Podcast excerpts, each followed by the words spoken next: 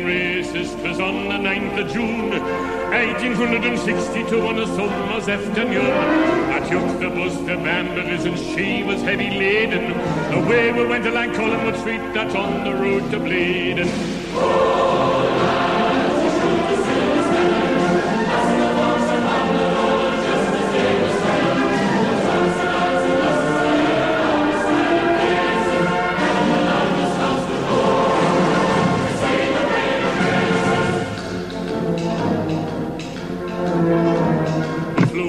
Hello and welcome to C H N Radio, episode seventy-eight. I'm your host, Greg Troxell, coming with you after our first three points of the twenty nineteen twenty twenty season.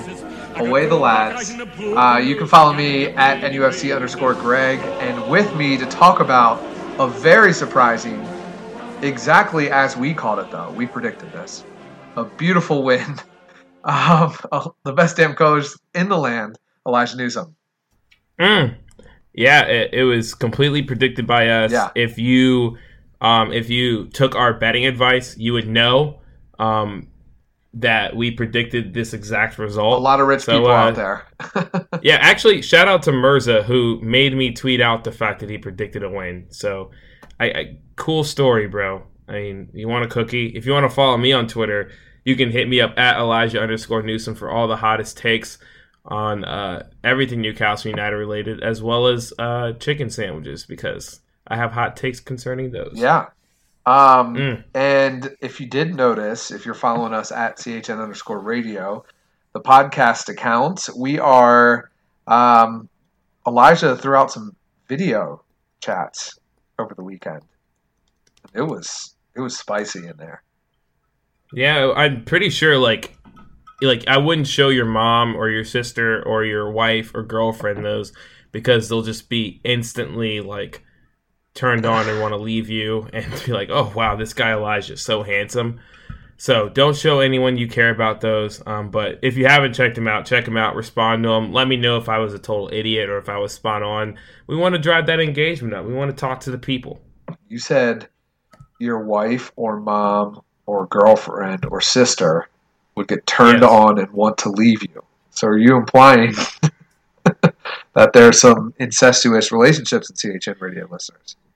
No, I'm I'm implying that, that your mom might get so turned on that she puts you up for adoption. Oh, interesting. Interesting. Yeah. All right. That's a hot take indeed. Yeah. One that I can't, I can't walk back on it because it already happened and we're still recording. Like, we're not going to redo this. So it's just, it's out there in the world. Do as you wish. If I if I am not allowed to run for president afterwards, then I'm I'm okay with that. There you go. Well, um, how about Joelinton? Mm. How about that goal, man? How beautiful is that? Yeah, he's, he's, it was great. I was. Um, it was one of those where it was like I in the moment I saw the ball being played and I'm like, all right, he's he's one on one with the keeper. If he messes this up, like, we're never going to hear the end of this. Yeah. Like, it's going to be... Because last week he had that chance he missed.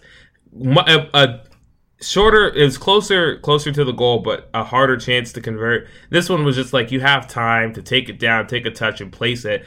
And I was like, he has to score, and thank God he did. I mean, one, and we'll get into this later, but, like, it happened really fast, and it was so shocking when it happened. Like, yeah. It was like... I, you just didn't expect it, especially with the, the way the play has been coming. Like, Spurs were, I mean, they were dominating possession. So, like, when we had the ball, we weren't getting a ton for it. And then, I mean, I will... That, that build-up to that was just, like, so great. And it was one of those where I was like, I was turning to the guy next to me after the goal. I was like, I didn't want to say anything, but I was like, Newcastle's had the ball and they were playing well. And there was, like, some good movement off the ball and the passes were great. And then, like, the chance was created. And I was like, yeah. Oh shit, this is happening. Like, we're about to score. And I will sign up and pay full price to watch Christian Atsu versus Musa Sissoko ten times oh out of ten. Gosh, dude. Dude, Christian Atsu is making people look silly. I know. We've we've been like slyly on the Christian Atsu hype train too. We haven't been slyly on it. We've been on it. Yeah. We've, we've said that you can book him to almost score every match. That's not an insult. Yeah, no. It's just what happens. It's not an insult. It's just the harsh reality of Christian Atsu. Yeah. Yeah, so let's let's get into some news. Uh, wasn't a ton going on, um, and actually, just to let you know, give you the timeline for this podcast, we'll do a Spurs review, and then we'll preview the League Cup match against Leicester, giving the people what they want. Yeah, it's going to be a really great preview. Yeah. um, so, but starting with a little bit of club news, uh, Steve Bruce, after the win, he clapped back at the haters. Like, it was very targeted what he was saying. Um, Him and Luke Edwards both clapped back at the haters, who in, in the eyes of those two had no reason to doubt Steve Bruce. Yeah. Oh, man. Um, I wonder what Alex Bruce is up to these days. Um, he's, he's on his burner accounts. Yeah. Um, but no, I mean, Bruce, like, I mean, he's def- he definitely has a burner account because he knows everything that everyone's been saying. But essentially, he was saying that he feels insulted by the perception that he lacks tactical intelligence. Um, and he also said something, like, I don't have the exact quotes, but it's like he specifically mentioned the warm-ups and saying, I've managed in over nine hundred some matches, like, and they don't think I can do warm-ups. Like, it's a joke. It's like, well, you know. Tough record in those oh, nine hundred. I, I do agree with I do agree with him because there's a lot of fans who are looking at our injury history and are like, oh, Steve Bruce runs training terribly because of the injuries. And I'm like, I've mentioned this in our Slack. Training injuries happen at every club. Like, if you listen to this podcast, you know literally every single week we we basically preview, well, we do, we preview a match, and the other team always has some guy who got injured in training. Like, that's the dumbest take I've seen on Newcastle Twitter in a while. And, like, Newcastle Twitter is literally a cesspool for dumb takes. I love Newcastle Twitter, but there's a lot of just terrible takes on that. And that's probably one of the worst is that, like, Steve Bruce does not, like, run training or warm-ups because there's a lot of people who are injured. Yeah. Uh, shut up. Yeah, it's a tough one. Um, yeah, basically he just, like, after... After the match, he just took that time to essentially just clap back at everybody. Um, so hey, this... hey, I'm a fan of it, honestly. I mean, if I was in the same situation, I'd clap back at people, even if it was warranted. You got to flaunt it when you have yeah, it. Yeah, yeah, I guess. It, and it, it's a bold move because, like, if Newcastle lose to Watford next week, like, it's an L for him. Yeah. Like, it's just... That's a fat L. I mean, other matches you're fine. Like, hey, if we lose, oh, I don't know. There's some teams that look beatable right now that we're coming up against. Um, but anyway, uh, yeah. So shout out to Steve Bruce. Um, he had some sort of tactics this match, and so he and, felt the need to clap back. And one thing to note is all you asked for in the preview was, "I just want Newcastle to look like they know what they're doing." Yeah, and they did. And you got your wish. I got my it's wish. It's amazing. Beautiful thing. I think, uh, yeah, I mean, and I think we both got our, the podcast got our wish of seeing a front three. Um, yeah. And we, I guess we got our wish of picking up points as well, but we didn't really ask for that, which is kind of sad. That It's we, always nice getting things that you don't ask for, though. Yeah, yeah, it is nice. Also, like uh, it came out that Steve Bruce sought the advice of former Man U boss, Sir Alex Ferguson. Um, apparently, for, uh, Sir Alex was like his mentor, like, and they and they're really close. And Bruce reached out to him um, midweek about the match. And actually, by the way, this is an article written by Chris Woff. Uh, holla back, Chris. But it, it was, um, but he like, it's it's a really good article. Definitely read it. Uh, it just gave a lot of insight onto like what Ferguson told him and like. The, like playing a match against Spurs, against Pochettino, and against the way they play, like apparently Bruce got a lot of ideas from it, and it shaped their game plan for the match. So uh, maybe a few more of those calls should happen. Just hire Sir Alex as a consultant. Yeah, yeah, that would be cool. That would make way too much sense. Yeah. For Mike Ashley, though. Let's be real. Um, some going on the more negative news front. Saint Gucci Max got hurt. Pretty early on. Um, have you heard any status, Elijah, on his injury? No, but uh, Greg, what are your thoughts on him even playing? I mean, I we, we both were kind of unsure if he was going to play because he hadn't really been in training. Um, but it but then when he kind of was, his name was on the the, the team sheet. I was for one incredibly shocked he was starting. I don't know about you.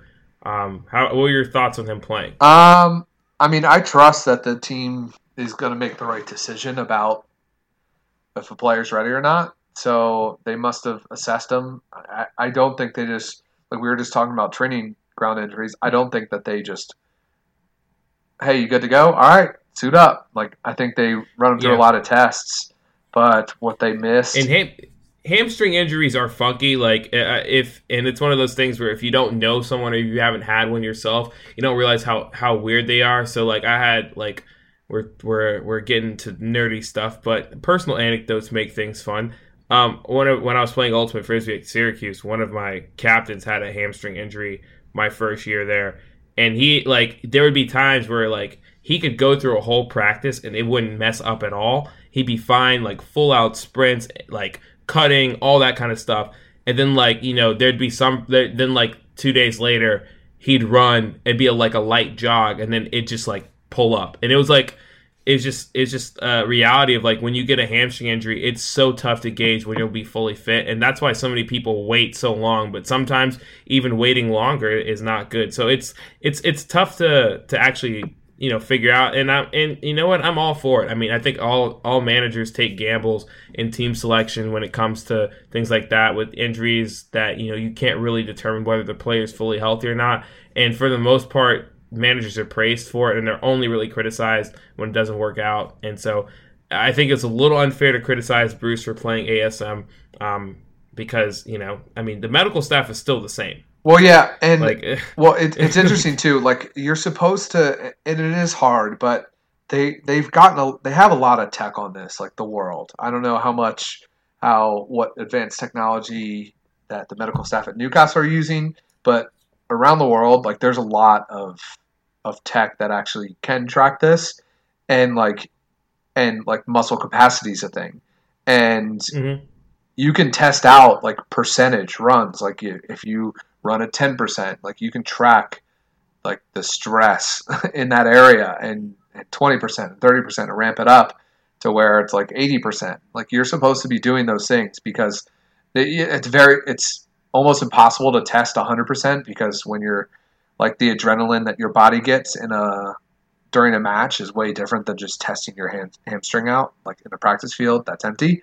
Um, so it's like, it is hard to test from that detail, and that's where medical staffs miss, but like you can get pretty close. So it's, and it, that could have been simply it. It could have been like his adrenaline kicked in, gave Hammy a little too much than we thought he could, and this happens from time to time, and that's it. But um, you, you just got to be very careful, because if it keeps reoccurring, like he could be out the season. Like if it, if he comes back in three, four weeks, plays and hurts it again, like it can just continue that trend, and it never gets better. So they have to be very careful. If we don't see him for a month, I'm fine, as long as it means he's going to be healthy the rest of the way.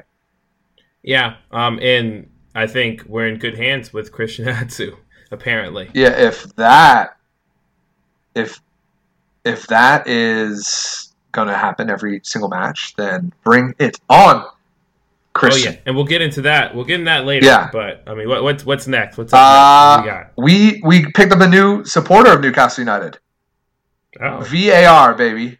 Welcome to the club. V A R. Oh, you mean Tottenham signing V A R has now de- he's defected from from Tottenham and has joined Newcastle. Yep, yep.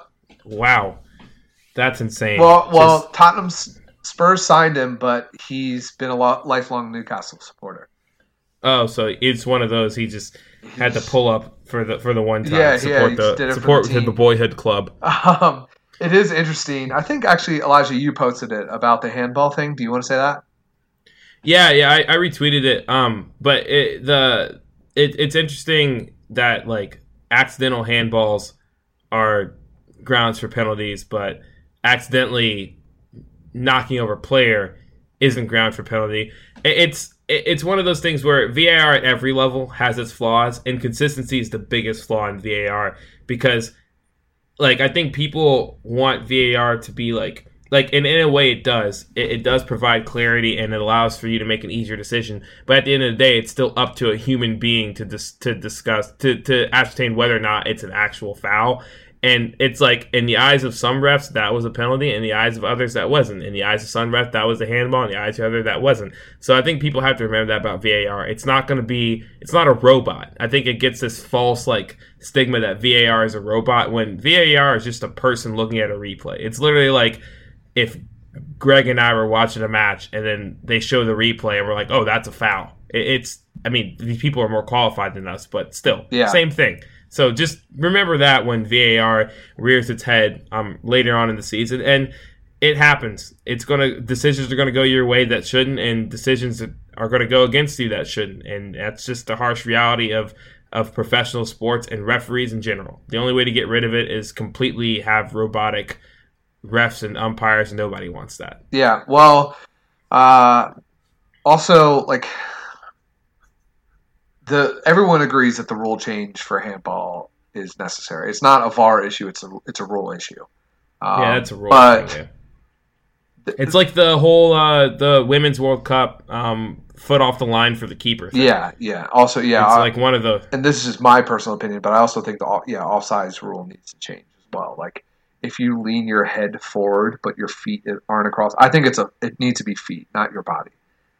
Like yeah, if your yeah, head is across the line, but your feet are behind the line, I, I still think that should be all on sides.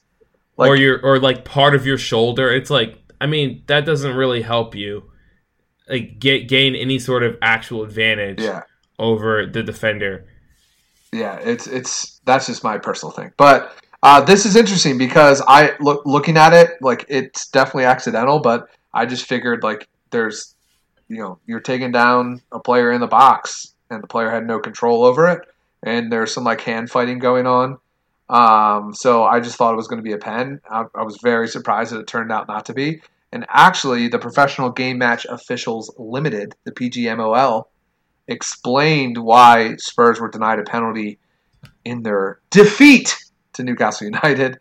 Um, and they said this. Um, It was considered not to be a penalty by the on-field referee, as this was a subjective decision. The V A R de- deemed that it was not that the wow. Let me read. As this was a subjective decision, the V A R deemed that there was not enough evidence to overturn the original call, and so stuck with the on-field decision.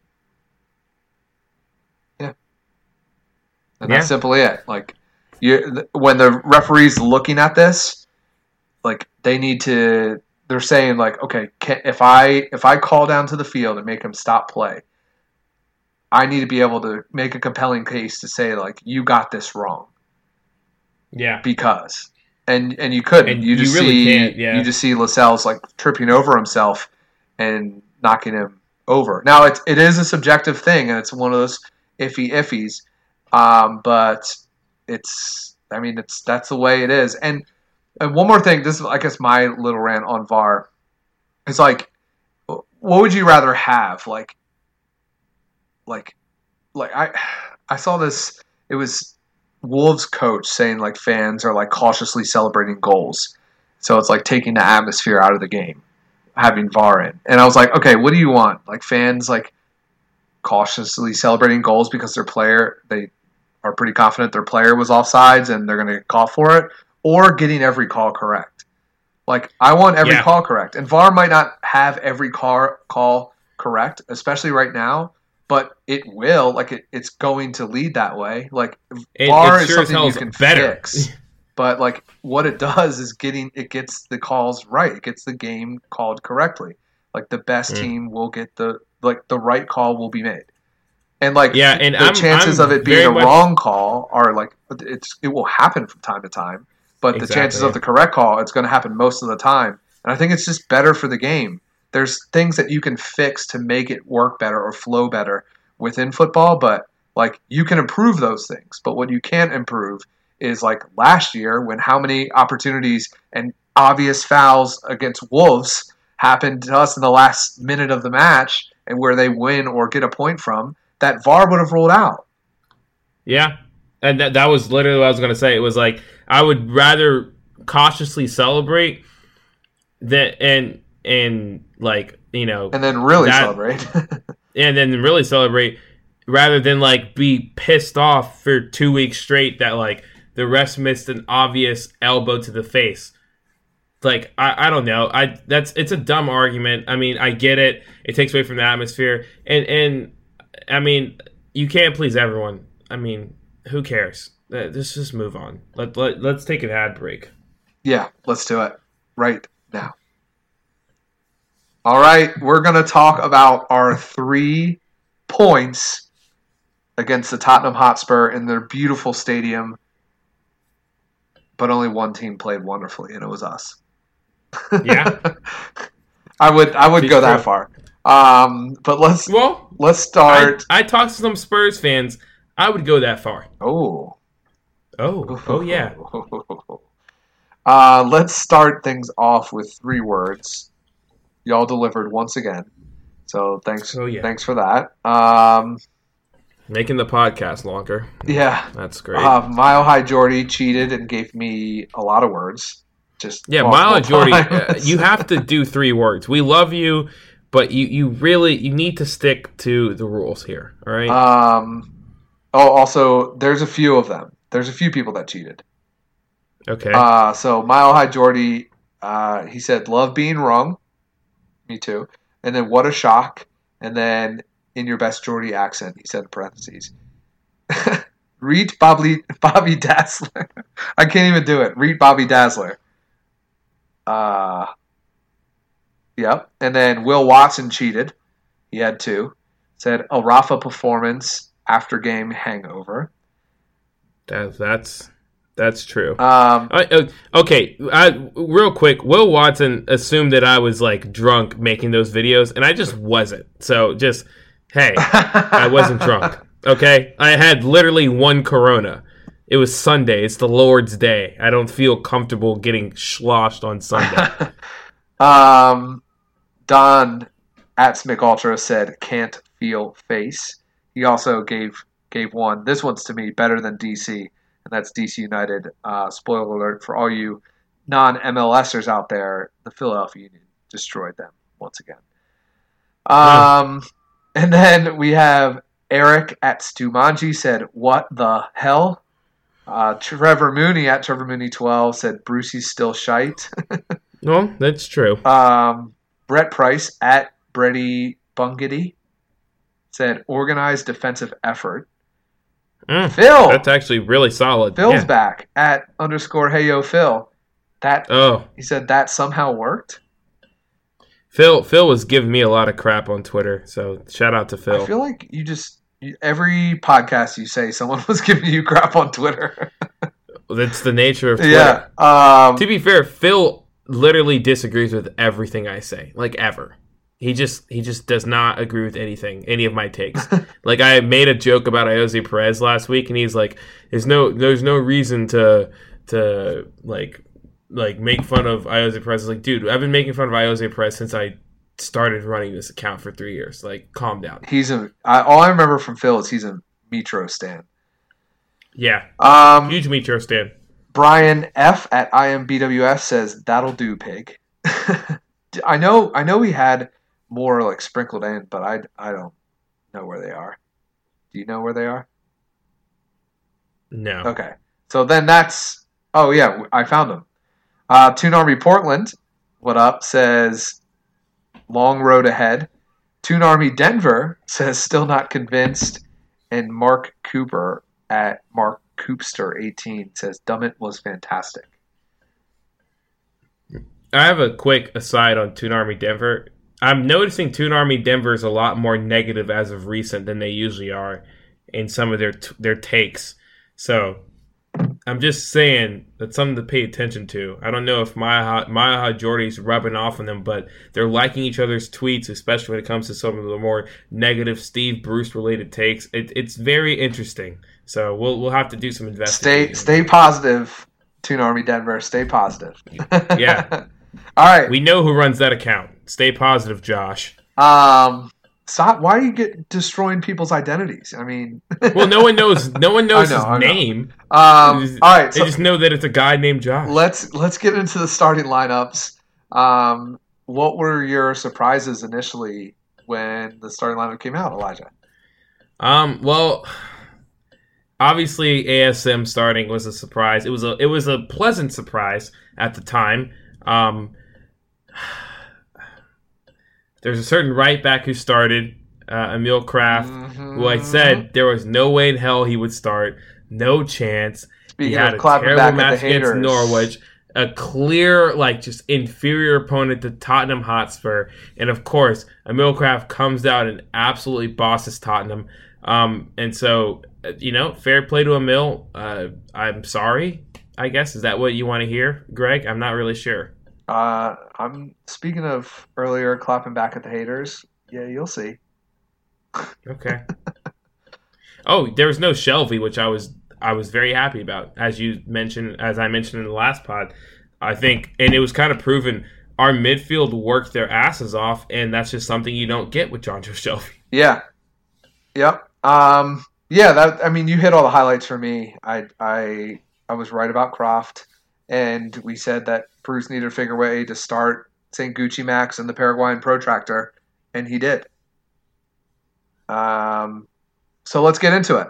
Um, initially, like when they announced the starting lineup, it was unclear like what was the formation going to be because we hadn't seen Almiron and Maximin start together. So like that was the big issue. Well. Immediately following kickoff, we knew what it was. It was a three four three, a five four one was what it really was. Um, and it was Almiron on the right? Right?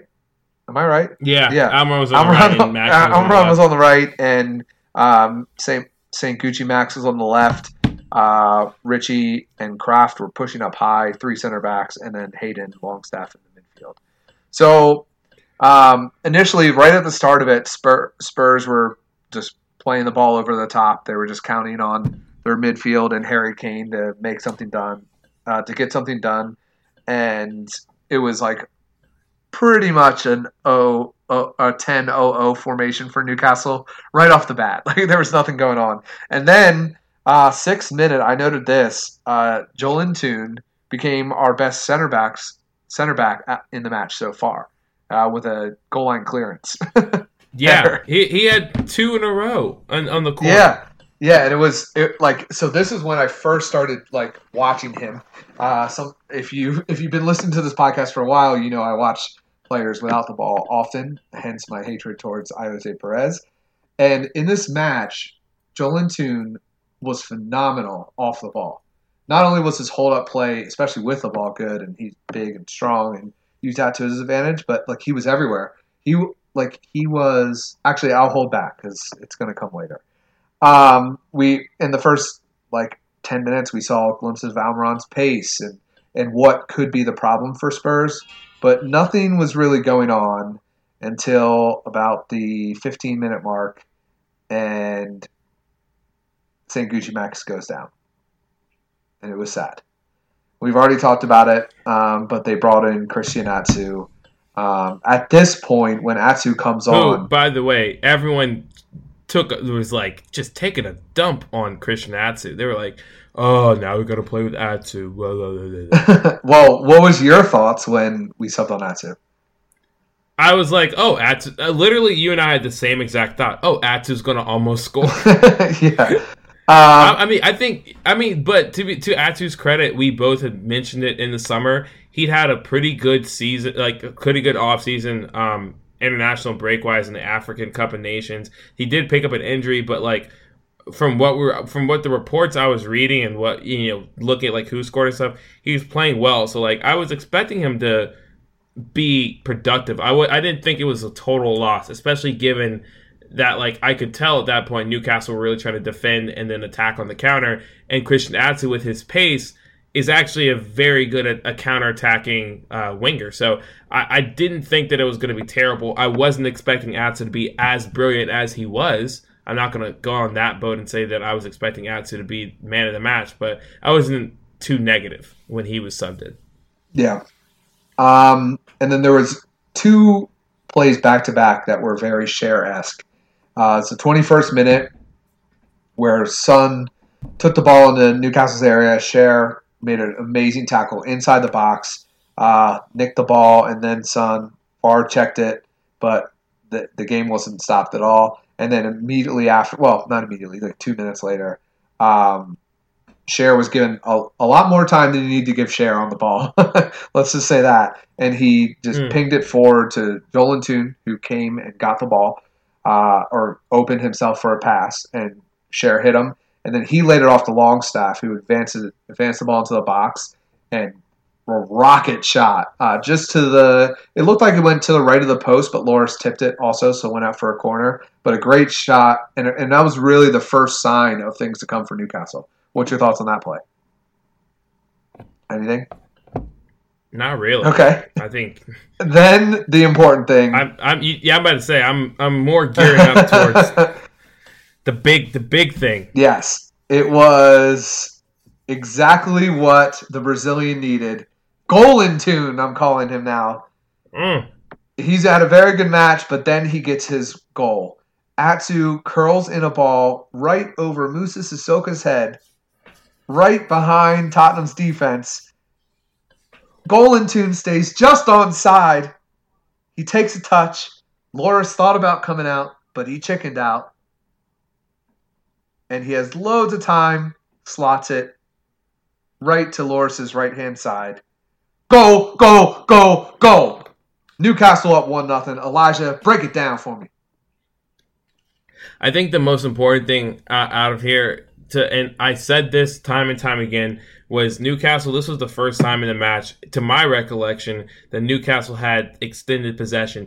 And it was only, it was literally less than a minute of possession. It was the best minute of possession, you could argue, for, like, the entire match from either side. I mean, it started in the back with, I think it was, I think it was, it came straight from Dúbravka. He rolled it out to, I want to say it was Schär who worked up the pitch. I mean, there were so many guys who got touches. Longstaff got a touch. Hayden got a touch. All short, quick passes that worked their way up the field. Atsu coming in. Almiron coming in from the other. I mean, we'll talk about Miguel Almiron in a second. But, like, he came in from the other side of the pitch to get a touch. I mean, it was all just quick passes. And it seemed like Tottenham were surprised that Newcastle were able to move the ball.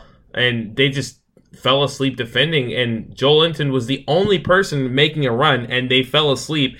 And Atsu just pings a perfect ball um, over to him. And, I mean, he takes a touch, controls it.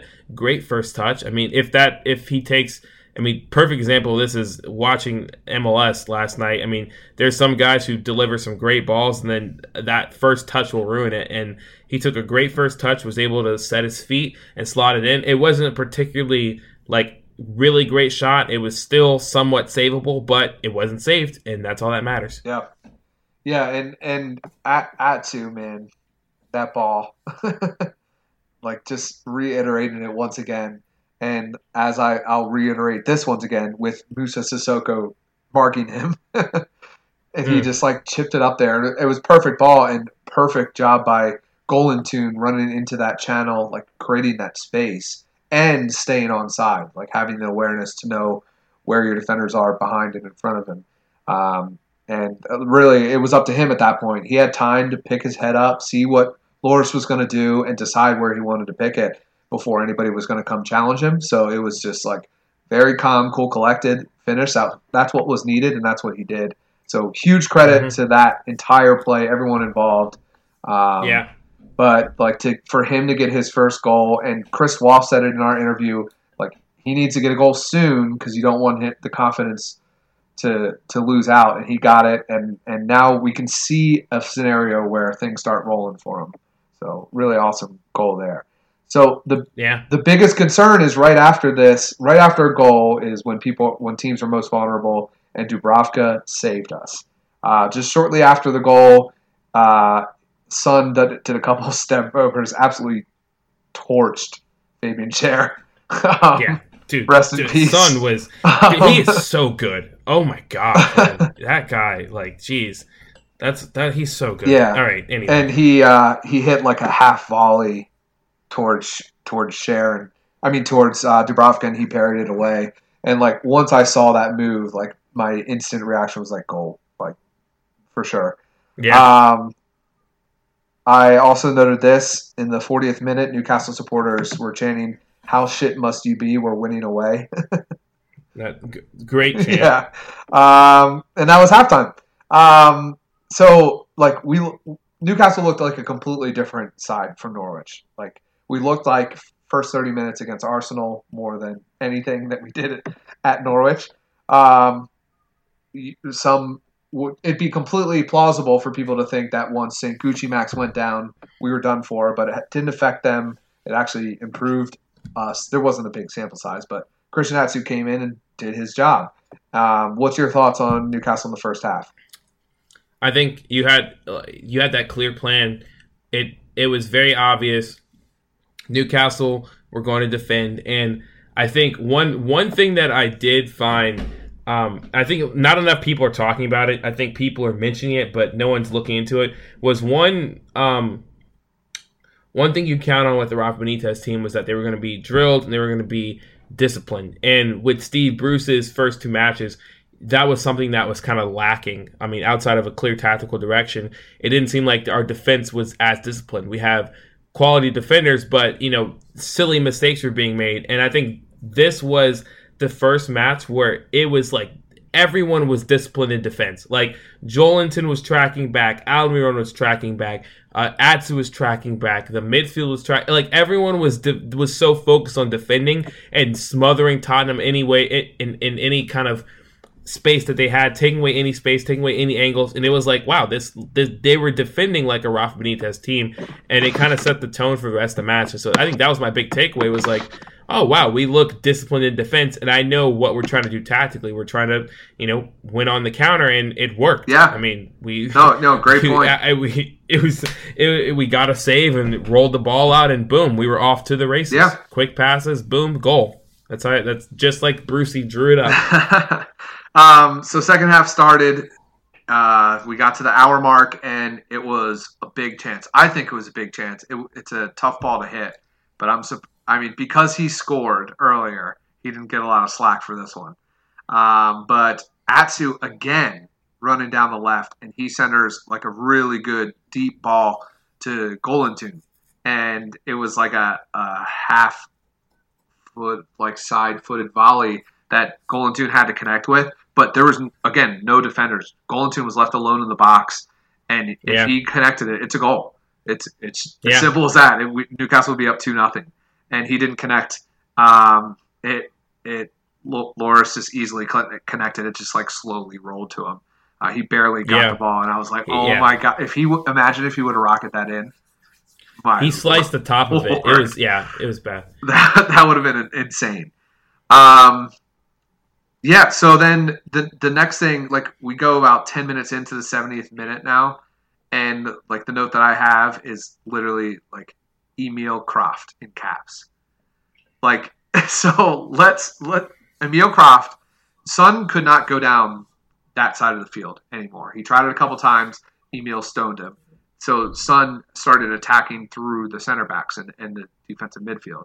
And then when Danny Rose came over and attacked, Emil Krafth absolutely took care of business. Nobody could get past him the entire match. At one point, he had three consecutive clearances inside the box on the same play. Like, there was no no there was an absolute brick wall on that side of the of the pitch. And something that I really liked, a takeaway for me, is when Krafth stoned them and they ran out of ideas or ran out of ways to get around him, Almiron tracking back would come in for support and knock it out every time or steal possession. Krafth held yeah. his ground so much that we could have an attacking midfielder track all the way back and take the ball from the attacker and start a counterattack. It was so impressive watching him locked in like that. He literally, yeah. the mo- some of the most creative players in England ran out of ideas on how to attack him and how to get the ball into the box because he was stoning and, everything. And their, and their plan was to attack him. Yeah. Like, I think in the second half, Krafth was getting targeted a lot because I think they saw – I, they kind of went at Richie a little bit, but Dummett was immense in the first half and immense all game. I mean, the whole back line was – so good. And so I think that, like, Poch's halftime adjustment was, let's attack that that um that that I guess left hand side for them, right hand side for us, because I guess Almiron, who was not really tracking back as much in the first half, um and Krafth hadn't really been tested that much.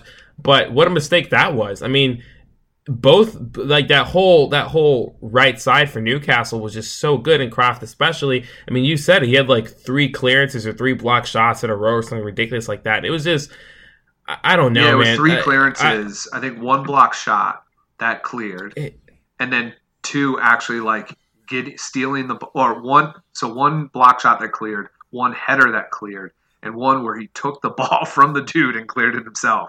And I was like, holy yeah. crap. This is insane. Holy Krafth. This is insane. Huh. Is it, okay, great. Is Emil Krafth the best player to wear the number seventeen in the past five seasons? Yeah. No, there's oh, the small whoa. small sample size. Small sample small size. Sample size of two games. no, no, I can't I can't do as much as I want to say yes. Uh, it's you can't. You just can't. It was, it was it was a trick question. I was gonna you're gonna get screwed over regardless. That's a great question though. um, yeah, that, it was so impressive. So this this whole point, like the right after our chance where we could have gone up two-oh, like sixty-fifth or whenever that was, to eighty-fifth. So the next twenty minutes, I guess, it was just a barrage of Spurs attacks. Um, we yeah. weren't really getting anything off at this point. Uh, we had a few subs. Joelinton was. was like he he needed to be subbed at about the sixtieth minute. He went to he the eighty-eighth or something. Um, and then, well, one of my favorite chances happened. This is this what I'm about to say. This build-up play was the eighty-seventh minute is what is going to make Newcastle successful here. So it was a counterattack through Almiron. Almiron collects the ball, sprints right down the middle of the pitch, and and the. And defenders are so scared to come up and challenge him because he'll just burst right by them.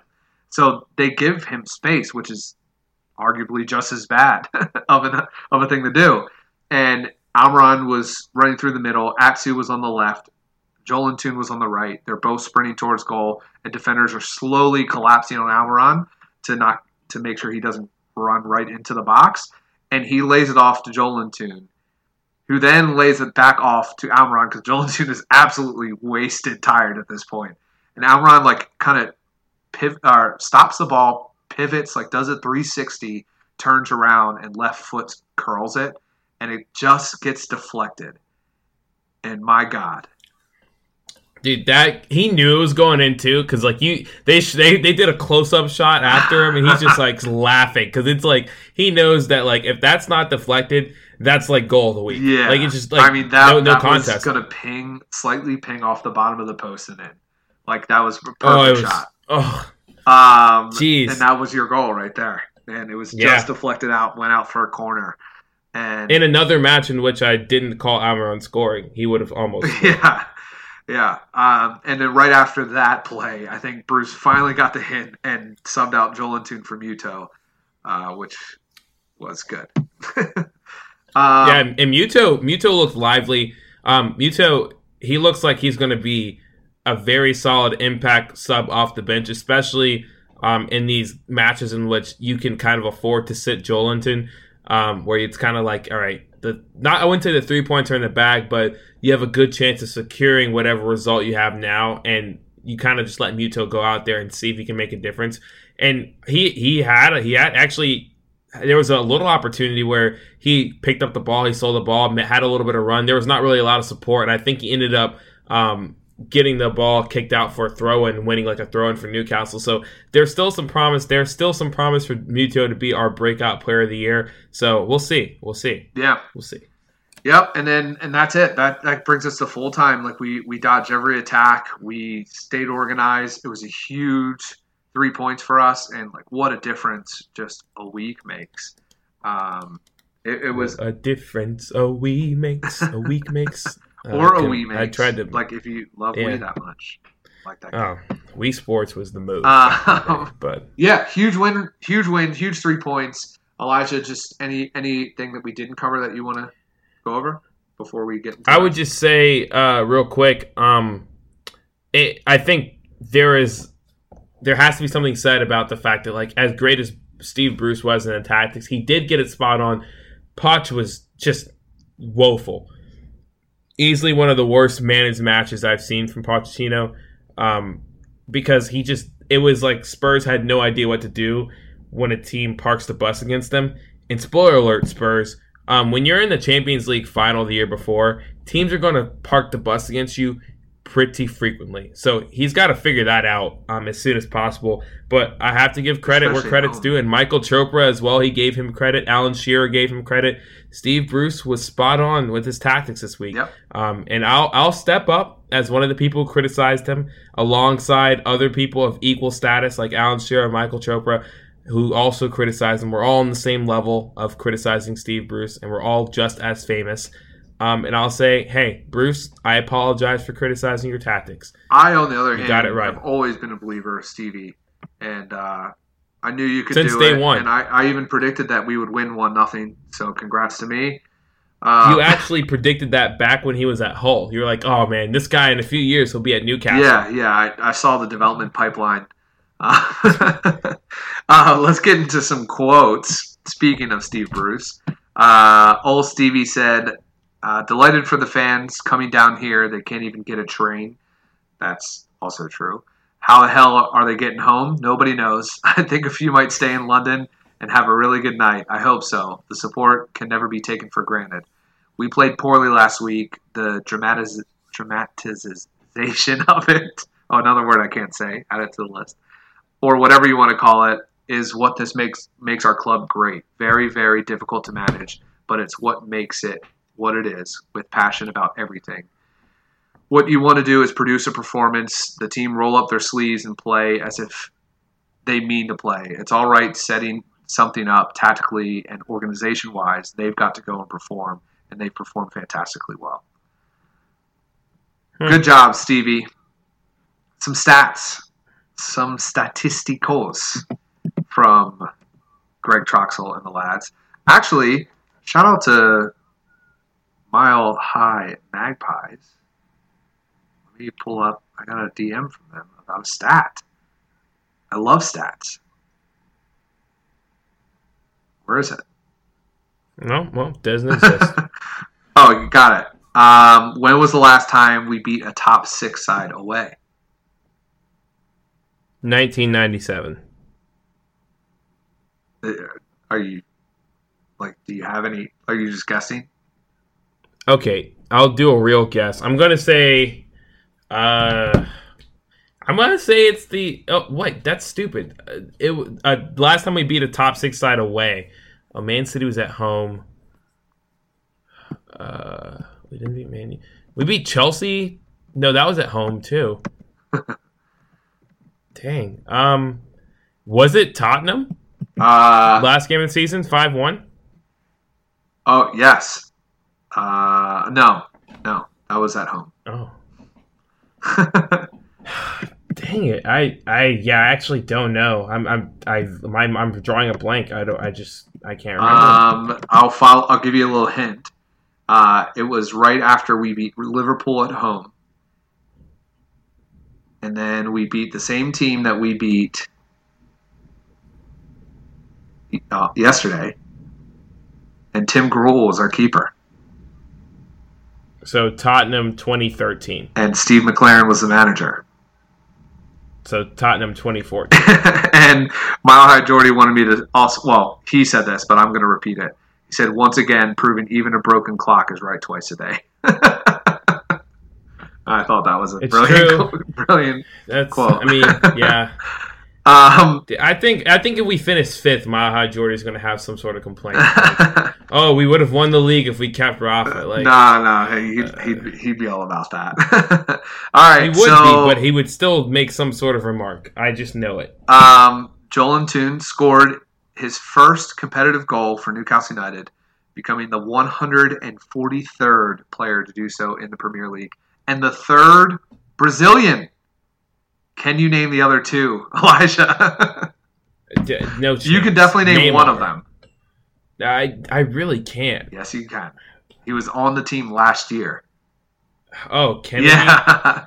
Yep. And then the other one is Claudio Cas- Cacapa? Casapa? I, I'm not sure how to pronounce that, so sorry if I butchered it. Um, it was Newcastle's one hundred fourteenth win in four hundred sixty-two Premier League away games. But of the one hundred fourteen away wins, that was our tenth against Spurs. Hmm. Yeah. That, which is the most. We've won away at Spurs more than any other club ever. The others, uh, next up, we have West West Ham, Aston Villa are in, tied for second with eight wins away. Yeah. So uh, there's a nug for you. Wow. Um, saw this gem from N U F C dot com that Tottenham Hotspur Stadium became the fifty-eighth different ground that Newcastle have played competitively in the Premier League. Another fun one for you. All right, um, now we'll go to fact. we'll go to five thirty-eight. Uh, they they gave us, a, if you remember, eleven percent chance of winning. Well, that happened. So there's a little shift in the standings of, of what the predicted standings were going to be. Um, so at the end of the year, five thirty-eight is projecting that Newcastle stay safe, um, that we finish in fifteenth at, with forty-four points. Uh, below us would be Aston Villa at thirty-nine points, Norwich at thirty-nine points, and then being relegated, Brighton with thirty-eight, Watford with thirty-eight, and Sheffield United with thirty-eight. So that's that's their projections right now. Just above us would be Southampton, Burnley, West Ham, and Bournemouth, all within two points of us. Burnley, what a game! What a goal! And in that they game have as well. Crystal Palace and Wolves three points ahead of us, so we could be literally we could be top nine. So let's go. Yes. Again, reiterating the fact, what a goal that was in the Burnley match as well. Yes. What a goal. Um, that was a screamer. Okay, Elijah, who was your worst player from? Oh, this is tough. Um, I, I don't, and it's okay in a match like this if you don't have one. I understand. We all understand. Yeah, I mean, I think you brought up a good point about Almiron and how he handles counters, but it's like for every bad. Every bad well, people don't know that play. Yet. Okay. Well, ba- do I have to explain it, or are you going to talk about it? Um. Yeah, I can talk about it. All right, we'll just talk about it now, and then I'll just give my two cents. Okay. I th- I think Al- Almiron's not my worst player. So, um. Well, I, I, I there wasn't a worse player, but just for yeah, the sake I don't of think this there was conversation, I just want to bring up this Almiron point because it is a good point. Um. So, so Almiron. He's get he has a little nerve that he picks with me is when he just like sometimes he just goes and said I'm going to beat you in speed and sprints out. Once he realizes that the person's still running with him, he he like kind of panics and just falls. And like even on very light contact, some with no contact at all. Where I think like you're such a creative, talented player, like stop the stop running, make a pass, or do like you have to do something. You just can't resort to falling. You're not going to get all these fouls, especially with V A R, like you're not gonna, it, like it's gonna, it's gonna get removed if you dive in the penalty box or any of this stuff. Like actually stay up and create a play. One of the reasons this is a huge jump, but one of the reasons Messi is so great is because he doesn't dive. Like if you go and hack at him, he's gonna stay up because he wants to finish the play. Like, it's true. and and that's what like Almiron needs to learn to do that. He needs to continue the play. There's so many players it, running yeah. with him because they know how fast he is and what he can do with the ball. It really frustrates me with so many times yesterday, so many times against Norwich, and so many times against Arsenal, where he'll take the ball, full sprint with his head down, not look up, and just falls at the end of it. And he just gives the ball away a lot because of it. And it's extremely frustrating, especially when like you, he's the person you're relying on to create these opportunities. Yeah, um, and to that point, I'll say this. Um, I think it is something that I've noticed amongst pretty much every South American player. I, I don't know what it is, but, I mean, Suarez does it, Neymar does it, uh, Gabriel Jesus does it at every level. So it's like, I, I don't know if it's something that Almiron will ever completely eliminate from his game. Like, I mean, I guess the only South American I, I can think of that doesn't really dive like that is Cavani, maybe. I feel like he doesn't dive that much. Um, but I, I don't know. It's it's a very it, I don't want to stereotype, but it just seems like that's something that is very prevalent in the South American leagues. Even watching uh, their their their like continental wide tournament, you see it. Um, and when those guys come to M L S, it's the same thing. I, I mean, in the Orlando City Atlanta United match, Barco did the same thing. Piti Martinez did the same thing. So it, it's very odd. Um, but I will say this: for everything that Almiron does to frustrate you, he at least has the common decency to do things that, like, normal wingers wouldn't do. And, like, in terms of just, like, tracking back defensively, he does those sixty-yard sprints. So it's like, yeah, Almiron's going to be frustrating, but then again, he's usually going to counteract his frustrating things with something that's going to be like, damn, Miguel Almiron's really good, and I'm really glad we have him on our team. So um, that's my thoughts on Almiron. I will say this. I think Isaac Hayden had sometimes disappeared in the match, but I wouldn't say that it was a bad thing. It just seemed like it was one of those where it's like, oh, Isaac Hayden's not as dominant as he has been the first two matches. But then again, he was only he was only dominant in the first two matches because he was like our only good player in those first two matches, and it's kind of out of necessity. So it was good to see everyone else kind of step up, and he could kind of play within his role. Um, but it was just something I noticed. It, it's not a bad thing. Yeah, I mean, he does way more things that are good than bad, but that that's something that I pick out that's like just really getting on my nerves. Um, Maybe I'll maybe I'll do like a I'll count how many giveaways he does by falling in a match. And oh, okay. That. Well, that's gonna be he's gonna be your new Iose Perez. It looks. No, like. no, it's it's not not nearly that. Um, right now there isn't a player of that caliber yet. We'll see though. Um, yeah. Okay, so who's your best player? I mean, who wasn't my best player? I mean, I'm going to spare the obvious, and I think a lot of people are going to say Joelinton, and a lot of people say Christian Atsu, and to their credit, both were outstanding. Um, both were great defensively. Atsu was pulling out the five-star skill moves. He was turning guys. He was pinging some great balls in.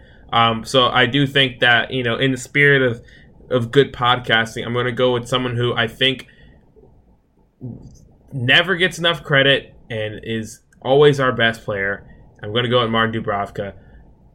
He had so many clutch saves this match. It's it's kind of absurd that he's not playing for Real Madrid right now. Yeah, he's really good, isn't he? Yeah, like he, he's so good, and and like I I don't know. I think that. There, there's, like, especially at the end when Tottenham were getting a lot of shots off. I mean, they missed some easy chances. Lucas Moura in particular, where there was, like, a couple. There was one where he just completely skied one over but uh, over over Dúbravka from, like, maybe five or six yards out. But, I mean, when the shots were put on target, Dúbravka was there and he was able to save. And that one save um, he had uh, with, like you mentioned earlier, with the Son Um, insane volley that Dúbravka saved, that literally probably saved Newcastle three points right there. Like, you could probably pinpoint uh, like that match. If you picked one moment in the match, I would pick that one. I mean, like, I don't know. I, I just think that that save was so crucial um, that if Tottenham scores there, I mean, I think they go out and get another. They have the confidence to go out and get another. But that, like, that whole semblance of play of, like, we were so good enough to create a chance and it was still saved, I think that affected their confidence, and it kind of resonated throughout the rest of the match, and here we are. We're one nil. Um, it's a one nil win instead of a two one loss. Yeah, yeah. Players that I definitely want to shout out uh, that we haven't shouted out yet is Isaac Hayden, Matt Ritchie, um, Paul Dummett, one man of the match, like on the actual oh. match. Um, yeah. Fabian Schär, Jamaal Lascelles, like amazing performances by them. Um, so my player of the match is Joelinton.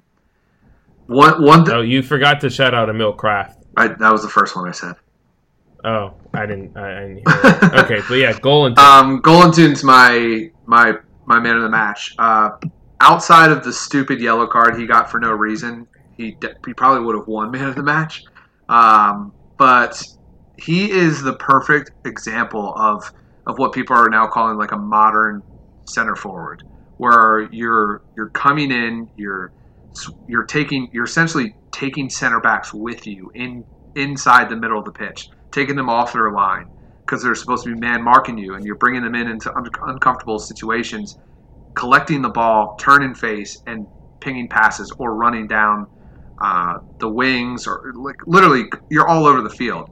Essentially, like, Joelinton became a box-to-box midfielder in that match, and like that's that's the new modern striker. Like, that's how it is, and he's taking pressure off of the rest of the attackers, like by yeah. doing that, because the center backs are so focused on what he's doing. Um, and like that off the ball movement was like the most important thing that I saw. Essentially, like a lot of people are saying, like Steve Bruce won with Rafa's tactics, and it was. It was Rafa's tactics, but the one change was this: is this center forward movement um, from Joelinton, and I, and Rondon and Joelinton are completely different players. Like Rondon couldn't do this. Like Rondon wouldn't do this, and Rafa found what makes Rondon great, and he used him to that. What makes Joelinton great is this.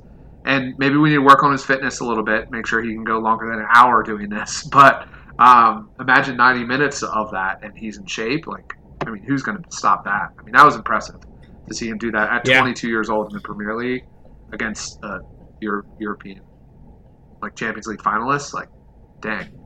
Like, that's the wild card with Newcastle is that you if you have a, a, a striker of that quality, this almost, you know, perfect prototypical Uh, modern day striker, and you pair him with a guy like Miguel Almiron, who is already, you know, doing sort of the same thing for Rondon and Isaac Perez, and Allan Saint-Maximin, who was doing the same thing at Nice. It's like at some point you you have literally a front three in which like you it's it's almost impossible to guard. I mean, who do you mark? Who do you man mark? If you man mark Joelinton, then you're you're creating space for Almiron and, and Saint-Maximin. If you man mark Maximin, then Joelinton and Almiron are free, and, and it's like a problem that Newcastle haven't had before because usually the focus has been on one player in attack. It's going to be fun if that all works out, if all the players are coming into confidence, which, like I said, it's so important that these guys get goals and get goals earlier, at least in the case of Almiron and Saint-Maximin, at least assists, so that they know that they're able to contribute at this Premier League level. Yeah. Yeah, and if if you if you want to see, like, if you look back to the replay of, of the goal, like, you look at When when the pass gets played to Joelinton from Atsu, if you look behind Joelinton, it's Almiron, wide open space with his arms out. And if you freeze frame it right there, you see three defenders staring at Almiron at the time of that pass. Like, that's that's what our attack causes, is like you were saying. Like, there's so much attention on so many different areas, mistakes like this, and this is why Joelinton had wide open space when he received the ball and had all the time in the world to strike, is because attention is elsewhere now. It's pretty cool. Um, we've yeah. created a nice little thing for us. All right, so uh, is there anything else that you want to say before we move to our preview? No, I mean, great. The back line was so immense. I'm I'm looking forward to seeing what we do um, in these next couple of matches. Cool. Well, we are going to preview our League Cup match against Leicester right after this. All right, Elijah, it's cup time. Mm. Um, this is going to be kind of a crapshoot because we have no idea what either team's going to do. So yeah, this is going to be a, a mess. Just for us to our listeners, uh, we could be way off or one hundred percent correct, like we always are. But to be fair, I think we're probably one of the only pods doing a Newcastle Leicester uh, League Cup second round, I think this is. Second round, yeah. Uh, pre- yeah, preview. I think we might be one of maybe three podcasts ever doing this. yeah. Um, yeah, so one thing to watch is the size of the crowd. Um, I think after the win at Spurs, uh, I think you'll see more than what's been reported, like the fifteen to twenty thousand range, um, like Elijah always has said and maintained. Mm-hmm. Um, but let's let's talk into some lineups here. Um It's too early for Andy Carroll or Dwight Gale or Yedlin or Lejeune. Um, I'm assuming with the hamstring injury, Saint Max, Gucci Saint uh, Saint Gucci Max is not going to play. At least I hope he's not. Um, I'm yeah. assuming with the injuries picked up by Joelinton, uh, he's not going to play. I heard that Jamaal Lascelles also had. Well, he was subbed out for a knock. I heard that he's doubtful also. So. Um, Just based on that, and honestly, I don't really know. I, I didn't look up um, injuries for uh, Leicester, and so I can. I, I have those. Okay, right now perfect. If you want them? Perfect. Um, yeah. So here, here's what we have for Leicester. Um, two forty-five p.m. Eastern time match. I guess I'll have to watch that during work. Uh, it says here on FanMob they have no actual injured players, so that was a pretty quick injury report. All right. So, brought to you by F O T M O. Elijah, what's some? You don't have to do a full lineup, but just tell us like some some players that you expect to see or would like to see. Um. So forward. yeah. So I, I Steve Bruce wants to go for it, and I think it'd be a strong statement for him to kind of roll out with a, a somewhat strong team. Um, you know, I think Rafa, uh, he prioritized the league, and so you'd see sometimes four or five youth players uh, getting starting matches in these first round of, of the E F L Cup. Um, so I think Leicester's going to heavily rotate, and I think Newcastle are going to play some reserves and get them used to the tactics that we run. Um, I think that Steve Bruce might revert to the three five two, just given the fact that we don't have that many wingers um, uh, available to us. So I, you're kind of really limited in, in trying to make the three five two work. You don't have, you know, wingers to supply that. I mean, I guess you can move some people around. So I think you, you have to go with the three five two here, and I think Muto is going to start. Um, I think Almiron could also start. Uh, he's fit enough. I think that Steve Bruce knows it's good for his confidence if he keeps playing. Um, I think in the midfield, there's been some cries for Matty Longstaff and, and Jonjo Shelvey. Uh, don't forget, we do have we do have Sung Young Ki. He still exists. Um, so I think Key will play alongside Shelvey. I think Matty Longstaff can make an appearance on the bench. I wouldn't peg him to start. I think that's a bit ambitious.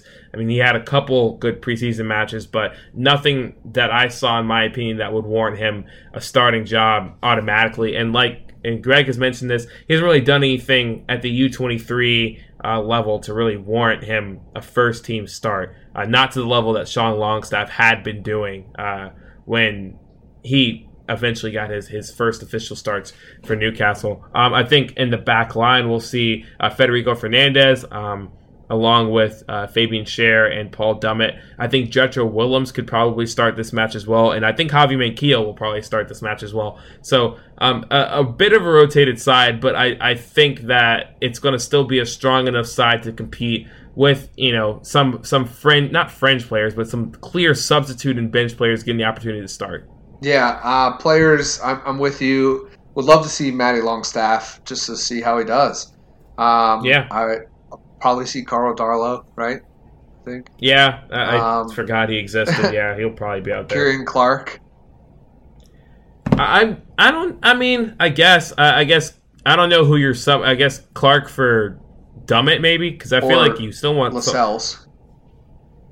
Well, I put Fernandez, Dummett, and Schär. Oh, okay. Yeah. So I put Fernandez for Lascelles. Give Dummett, give Schär a day off then. Or, um, yeah. I just feel like, I guess fit wise, I don't know. Cause, it doesn't really we're, matter. I mean, to it, be honest, we're going into a pretty like big match against Watford. Like, I, I know yeah, it's, it's a six pointer. Yeah, yeah. They have zero points. They're like considered widely the worst team in the league in, in the first three matches. Like, it's a, it's a match we need to win. So I I get going for this. But at the same time, you know, we we need to win that as well. So, like, if mm. we're if we can still find a way to win by like starting some of our players, and like Key's a good player and Clark's a good player, like let's just sw- sling the ball into Kieran Clark. he'll he'll get ahead. Yeah, head, I mean, we're, we're talking about Kieran Clark, what fourth leading goal scorer in Newcastle United yeah. last season.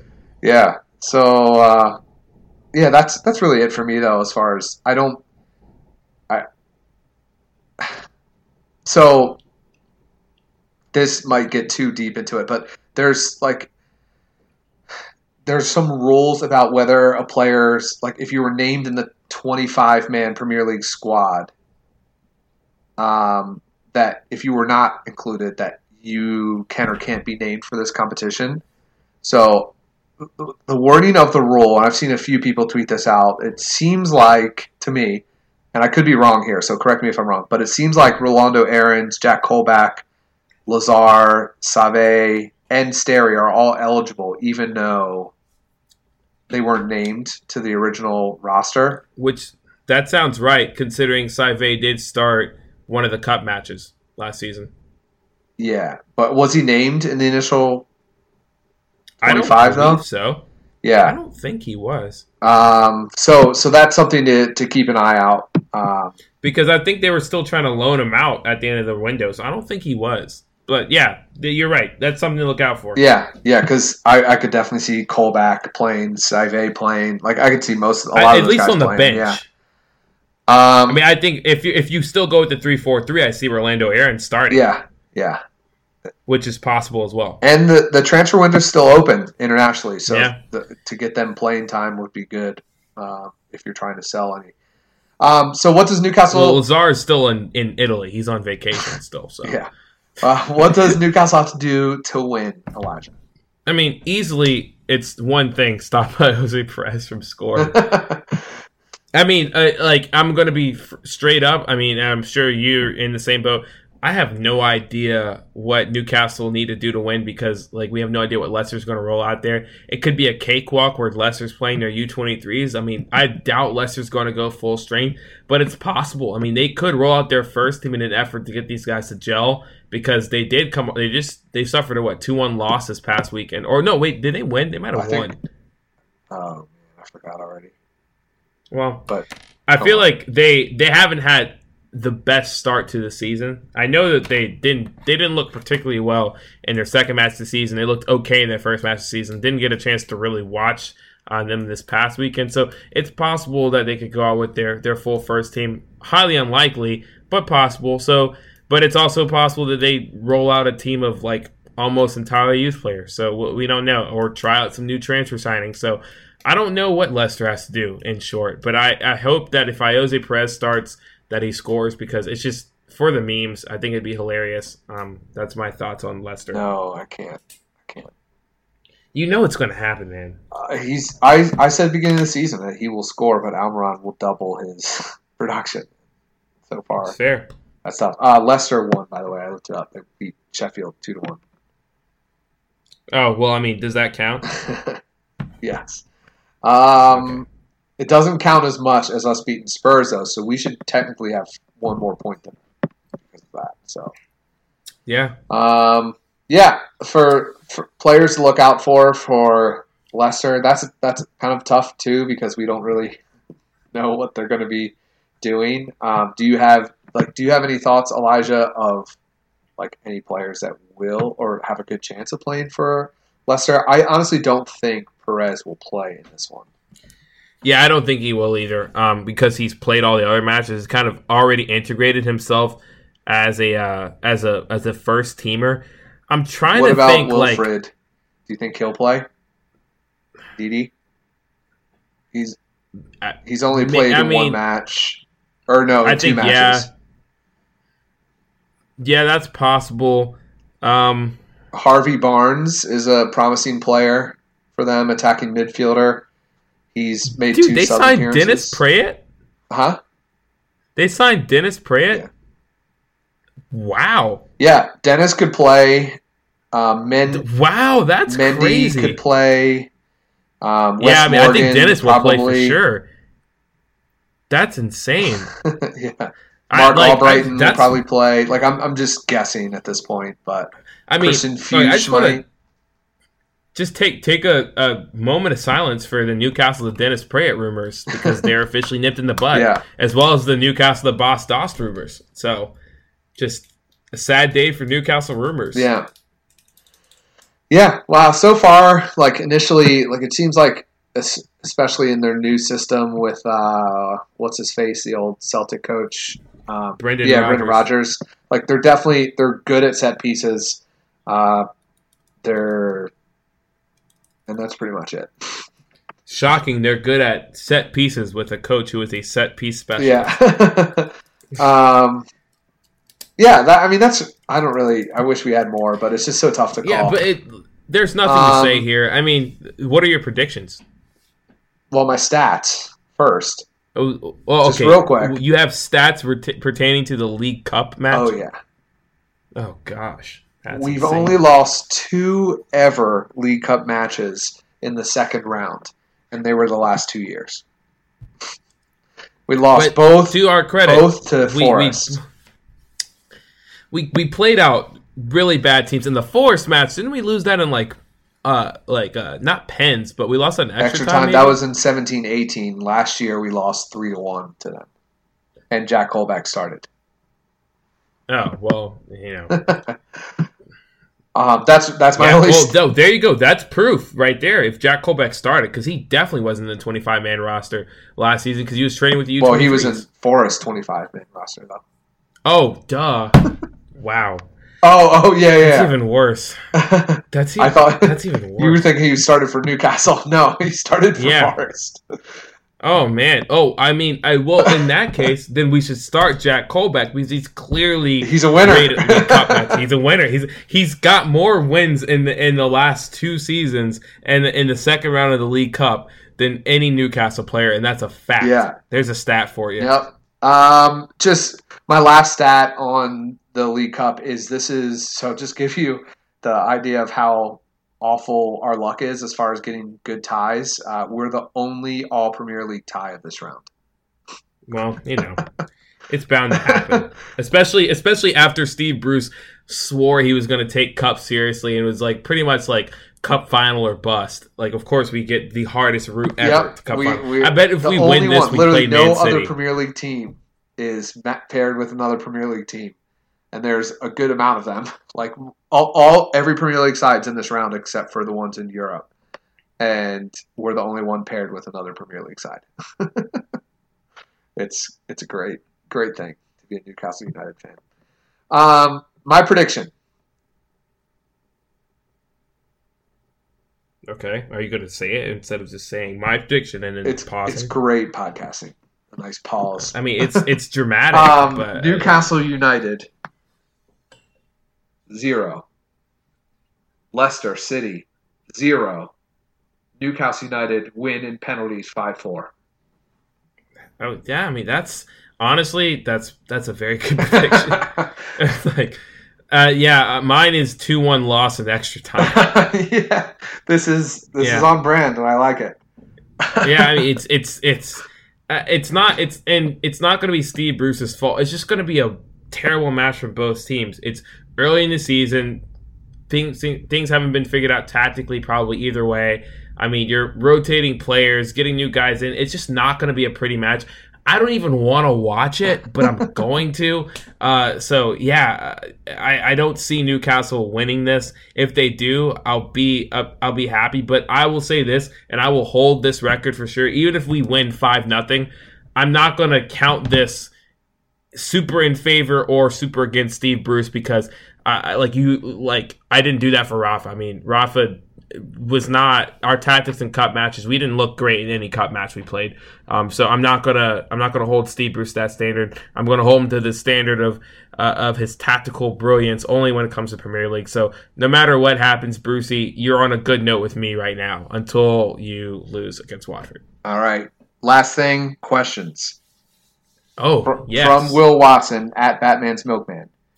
Of course. And we asked people to ask us two questions. Yeah, so. yeah. Uh, do you think Saint-Maximin w- was brought into the squad too soon from his hamstring injury and with a reported two days training? We we kind of touched on this.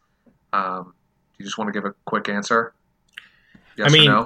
uh, it's you have the same medical staff, and hamstrings are, are weird. I mean, you, you like you could – honestly feel one hundred percent with the hamstring and like mess it up the next day, and I'm pretty sure that's what happened, is that he felt good enough to go, and then uh I don't think he played in pain. I'll say that. I think that it just, you know, tweaked up on him at the last minute at the wrong time, and that's just the nature of hamstring injuries. They're really tough, and that's the reason why so many players see specialists for them and so many players are out for so long with hamstring injuries.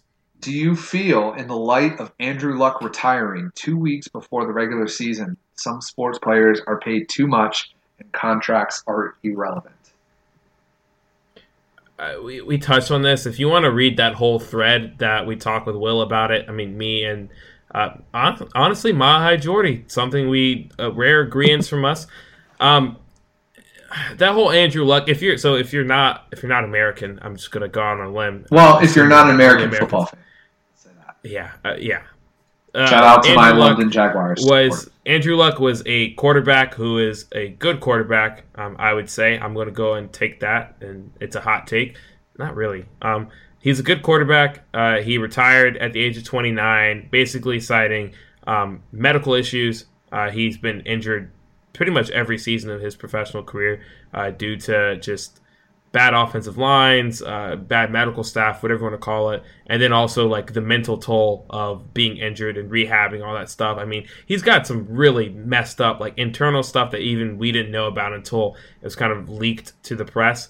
Um, so he, he retired twenty-nine at the age of twenty-nine, two weeks before the season um, began. And my take on this is, like, this is your body, this is your livelihood, and I think Andrew Luck is one of those rare quarterbacks, rare football players in general, who's kind of, like, almost too smart for the N F L. There's a couple guys, like, there's, there's an offensive lineman, like, a couple years back that has, like, a P H D in, in aerospace or something like that, or, like, there's, like, guys who, like, are smart enough to know that, like, the N F L is not the end-all, be-all. It's, like, they're privileged to play in that league, privileged to make a lot of money, but they're going to be completely content not playing football. And I think Andrew Luck is one of those guys. He understood the physical toll it's taking on his body and the toll it's taking on his him emotionally, as well as with, like, his relationships, and he decided to walk away from the sport. And I think people who are mad at him, um, I, I don't really know why, because, I mean, if you were in the same situation, I'm sure that you would walk away from the sport as well. Um, and so that, that's my thoughts on that. I mean, the N F L is a, a very cutthroat and probably out of all the leagues the most business-like, because players are not guaranteed a lot of money and they're putting their bodies through all types of hell, and um, they can get cut at any time and not see a penny of of. their yearly salary. So, I mean, I'm all for retiring. Uh, I mean, do what you got to do. And Andrew Luck, I'm sure he's made he's made millions. I know that for a fact. I'm sure he's going to have a good life without football. I mean, he's got a lot of interests, a lot of hobbies, and he's he's a good guy. Um, yeah, I, I think that con- contracts are solely in, in all light in sports, in business, in everything. They're there for security. Um, anybody mm-hmm. can breach the contract at any time. Job, yeah, whatever, whatever, without any penalty. Um, so like they're irrelevant in the way, like if you're taking it as is, like nobody ever stays, like the percentage of people that don't stay the length of their contract, um, and that's on both sides. Um, then yeah, I guess, but it's it's there for a sense of security. Um, that's how yeah. contracts are built. So yeah, that's it. Like you sign a, you know, if you do a thirty-year mortgage on a home, you sign a contract for thirty years, but how many people actually stay in their house for thirty years? Like it's, it's a, it's just, that's how contracts work. Um, yeah. Moving on to Capo, Capo, uh, at Capo six six six six six. Um, not concerning at all. You're not doing anything with the devil. Uh, how come N U F C English contingent never get called up for the national team despite form over the last two plus seasons? I would. I think there's two things. Oh, go ahead. You go first. Go first. Uh, I went first on the last one. I would say that uh, the the chances that we had were really Lascelles and Shelvey, and that was two years ago, and they both underperformed last year, so that's why. Yeah, I, I put that in the same boat. I think um, there's a little bit of a bias towards if your team is successful and you're successful in that team, um, you, you're going to get called up. Like, look at the English national team. There's, I think there's, uh, if you look at that World Cup squad, there was, uh, I think, when Maguire was from Leicester, I guess that was a mid-table team, and there was a dude from, what's his name, from Burnley, T- Cheskorski, to to score, to scout James Tuskowski, I don't know his name, some center back from Burnley, um, and really, like, everyone else was from a top six side, or, like, near that, that range, so it's, like, it's going to be hard to get a call-up if you're not playing good football for a good team. And as great as some of the football Newcastle's playing, Newcastle, they aren't they aren't a powerhouse in, in the league. So it's going to be hard-pressed to see them get any call-ups. And like Greg said, I mean, the, the chances we've had, none of those players have been consistent. I mean, there were cries for Sean Longstaff to get called up, and maybe he would have been. We don't know, but he got injured literally right before he had the opportunity to get called up. Lascelles had one really good season and right before the World Cup, and, I mean, he then had a, I guess, mediocre season. And then Shelvey the same way. Shelvey just had has had one good stretch of games in the past two seasons, and people hold that as like, oh, man, look at Jonjo Shelvey and what he could be. But he hasn't followed that up with any sort of consistent measurables. I mean, no goals, no assists that really, no no numbers that stick out and say, oh, this guy could be a great midfielder when you compare him to the likes of, of Dele Alli or, uh, uh, I don't even know, uh, the dude from James James Henderson, Jordan Henderson, Jordan yeah. Henderson. Um, I'm trying to think of like other midfielders in that. I don't care about the England national team. I'm not going to lie. Who, I could care less. Who, I'm American, so. Who would you rather have a night out with, Dennis Wise or Richard Keys? That's a terrible question. That's such a bad question. Oh, my gosh. And I stupidly commented and said these were great questions. I mean, the first one was a good question. Um, uh, so I have an answer. I, it would be Richard yeah. Keys for me. Okay. Um, and the reason why is, like, I would call him Dick. Um, I would call him Dick Keys, like, to his face consistently. And then I would just grill him about Mike Ashley. Like, I, I would do the, I would do both. Like, like if I hung out with Dennis Wise or Keys, I would like both grill them about Mike Ashley and K B A and the takeovers and like why they're still up each other's butts and like what role. I would, I would find out all those answers, like what K B A has to do with it, and give them all the conspiracy theories. And then, but I would rather do it with Richard Keys because I can actually call him Dick. Fair. Um, I'm going to go Dennis Wise because you want Richard Keys.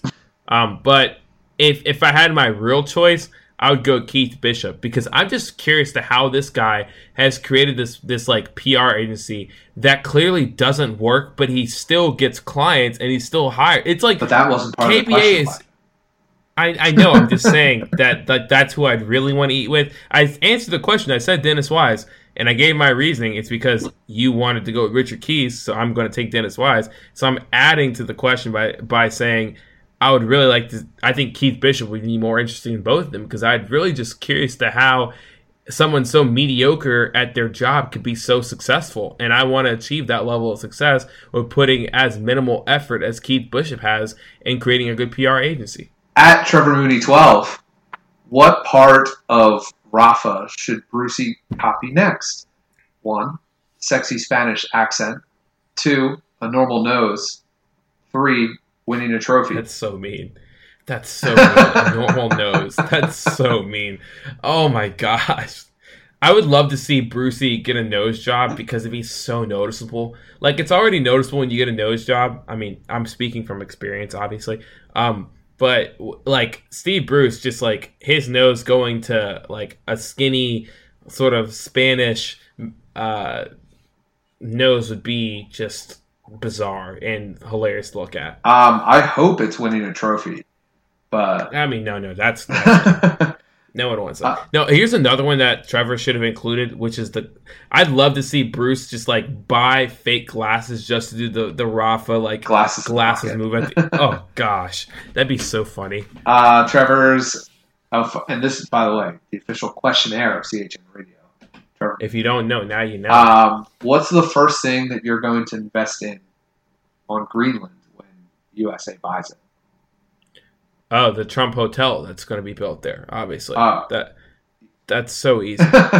um, my first investment is Greenland F C. Th- that, does that exist? No. oh. Okay. But, like... That'd be so they, sick. They do have a national team, though. Why? Yeah, it's a real thing. I guess there's people there, I mean... yeah, it's the Greenland national football team, and their nickname is Polar... Ben Cerne, which translates to the polar teddy bears. I'm not joking. This is not a joke. Wait, how do I get a jersey? it's just, it's just like, it's funny. They're they're Greenland, but their home kit is just blue top, blue bottom. I mean, th- th- yeah, Greenland is white. Really, it's because it's so frozen yeah. all the time. Well, not anymore. Shout out to global warming. So, but yeah, good, good job, us. Just, just to let you know. Um, they are. This is kind of somber. What? Uh, the ending of that. I just mentioned global warming, so I feel like that kind of killed the movie. Well, just uh, that's that's what I would invest in is Greenland's national team. Their last, mm. their their biggest defeat actually just happened um, in twenty seventeen. They lost to the Isle of Man six nothing. Are they in, like, the UEFA stuff? Are no, they they're part not, of they're UEFA? Not even part of FIFA. Okay. Yeah, because, well, they just played the Isle of Man. Yeah. That should have answered my question already. Yeah. I'd love to, I'd love an Isle of Man kit. Like, that'd be sick. oh. Do you have anything else, Elijah? Um, I think I have a new... Uh, we'll let the listeners decide. Um, I think at the end of every C H N Radio, Greg says... This has been C H N Radio, and this is whatever, whatever the, the music is. Um, this is up to the fans. Should we change the sign off to May the Krafth be with you, because apparently that Krafth means force in uh, Swedish. So we'll let the fans decide, but we wanted to make that known. well, I'll, I'll that that's we'll do a test run right now. Yeah, test run, test run today. All right, so that concludes episode seventy-eight of Coming Home Newcastle's number one podcast, C H N Radio. I'm your host, Greg Troxell, and this is the best damn co-host in the land, Elijah Newsom. May the Krafth be with you. Love you guys. I'd walk the streets all day, I'll need for a bottle of your own brown ale. I'm coming home, Newcastle, if you never win the cup again. I'll brave the dark at Saint James's Park, if the Gallagher end in the rain. I'm coming home.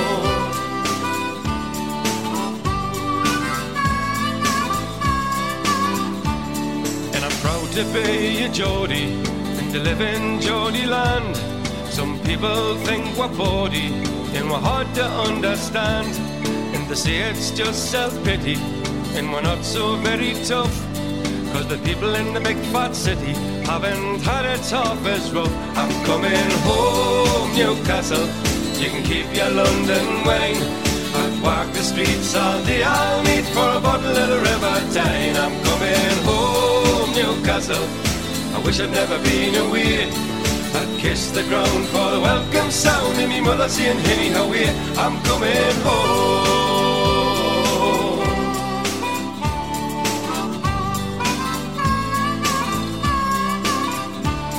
And I miss the old blind busker who stands at Fenwick's door.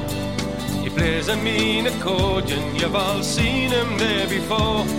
And I love the Geordie heroes, there's so many famous names, like Lindisfarne and Gaza, Brendan Foster and the Gateshead Games. I'm coming home, Newcastle, I might as well have been in jail.